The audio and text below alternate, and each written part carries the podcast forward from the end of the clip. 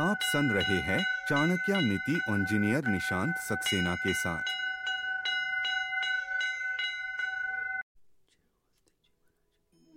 नमस्ते, मेरा नाम है निशांत सक्सेना।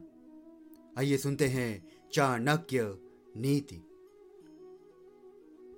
अधमा धन मिच्छन्ति धनम मानम च मध्यमा। उत्तमा मान मिच्छन्ति, मानो ही महंता धनम।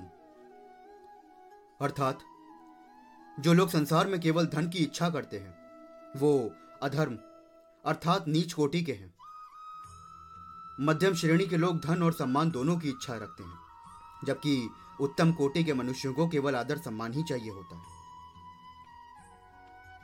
संसार में धन की इच्छा तो सभी को रहती है, परंतु धन की प्राप्ति के लिए निम्न श्रेणी के लोग अन्य सब बातें भूल जाते हैं।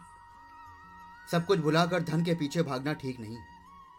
मध्यम श्रेणी के लोग वो हैं जो धन के साथ साथ मान सम्मान की भी इच्छा रखते हैं। वो धन की प्राप्ति के लिए अपना मान सम्मान भी दांव पे नहीं लगाते। श्रेष्ठ पुरुष। अर्थात उत्तम कोटि के मनुष्य वो हैं जिनके लिए आदर सत्कार ही सब कुछ है। उत्तम कोटि के लोगों को महात्मा कहा जाता है। उनके लिए धन का कोई विशेष महत्व नहीं होता। वो धन का प्रयोग जीवन जीने के लिए करते हैं और वो धन के लिए नहीं जीते हैं। धन्यवाद।